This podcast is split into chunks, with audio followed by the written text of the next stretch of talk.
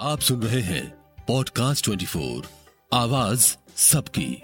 सुंदरकांड के पाठ का पुण्य फल पाने के लिए आपको सही दिन और सही मुहूर्त और सही विधि का ध्यान ज़रूर रखना चाहिए वरना आपको इस पाठ का पूर्ण फल नहीं मिल पाएगा।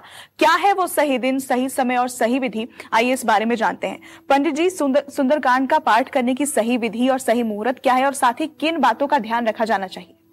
देखिए ज़्यादातर लोग सुंदरकांड का पाठ करते हैं इसको पढ़ने का सही समय और सही विधि क्या है, ये मैं आपको बताना चाहूँगा। आप अगर अकेले बैठकर सुंदरकांड पढ़ रहे हैं तो इसका का पाठ आपको ब्रह्म मुहूर्त में सुबह चार बजे से छह बजे के मध्य पूर्व दिशा में मुँह करके करना चाहिए। अगर कई सारे लोग एक साथ बैठकर सुंदरकांड का पाठ कर रहे हैं मतलब एक चौपाई हम बोल रहे हैं, एक चौपाई सामने वाला बोल रहा है तो इसका पाठ करने से शाम छह बजे से शुरू करें इसका पाठ। और सुंदरकांड पढ़ने से पहले नहा करके साफ़ और हल्के रंग का कपड़ा पहन लीजिए। काला नीला कपड़ा पहन करके हनुमान जी की उपासना नहीं होती। तो सुंदरकांड का पाठ पाठ करते समय बीच में उठना भी नहीं चाहिए, जब तक सभी दोहे समाप्त नहीं होते हैं। और सुंदरकांड का पाठ मंगलवार या शनिवार के दिन करना इसलिए लाभकारी होता है कि मंगलवार को करेंगे तो मंगल ग्रह की स्थिति मज़बूत होगी, शनिवार को करेंगे तो शनि पीड़ा समाप्त हो जाएगी। अब क्या बताऊँ, समय नहीं है। इस विषय पर कहने के लिए तो एक आध दो दिन भी कम पड़ेगा। लेकिन इतना आप समझ लीजिए मसक समान रूप कपिधरी, लंक ही चले सुमिर नरहरी। मतलब भगवान ने हनुमान ने विशाल से विशाल रूप भी सुंदरकांड में दिखा दिया और मच्छर के समान भी उन्होंने अपना रूप बना लिया। मतलब परिस्थिति के हिसाब से कैसे वो एडजस्ट हुए ये भी सोचने की बात। और चर्चा को बढ़ाते हैं आगे रामायण के किस कांड का पाठ आपके अंदर के गुस्से अहंकार और कलेश का नाश करता है इस बारे में जानते हैं। पंडित जी रामायण के किस कांड का पाठ हम इसमें सहायक होता है बताएँ। देखिए अब हम आ गए युद्ध कांड अर्थात लंका कांड अब जो भी घटनाएँ घट रही हैं, इसमें लंका में घटेंगी। इसलिए इसका नाम है लंका कांड। लंका कांड में क्या होता है भाई? राक्षसों का संहार होता है। लंका कांड में और क्या होता है?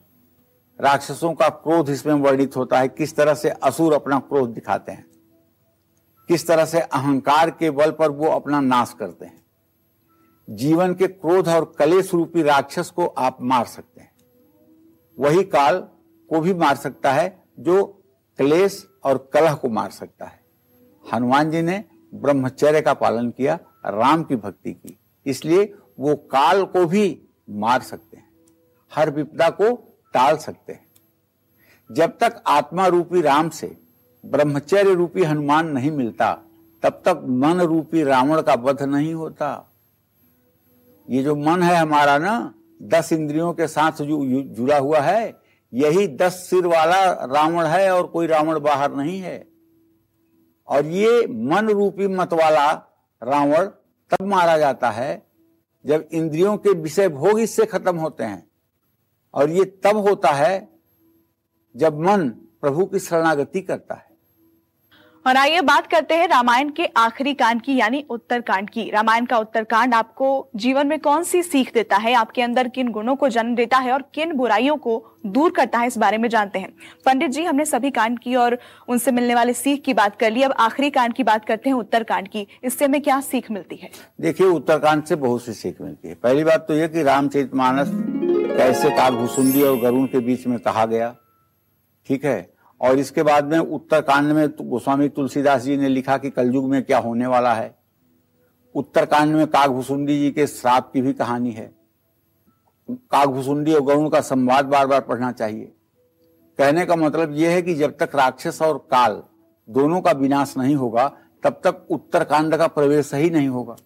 इस कांड में भक्ति की कथा है। भक्त कौन है? भक्त वो है जो भगवान से एक क्षण भी अलग ना हो पाए।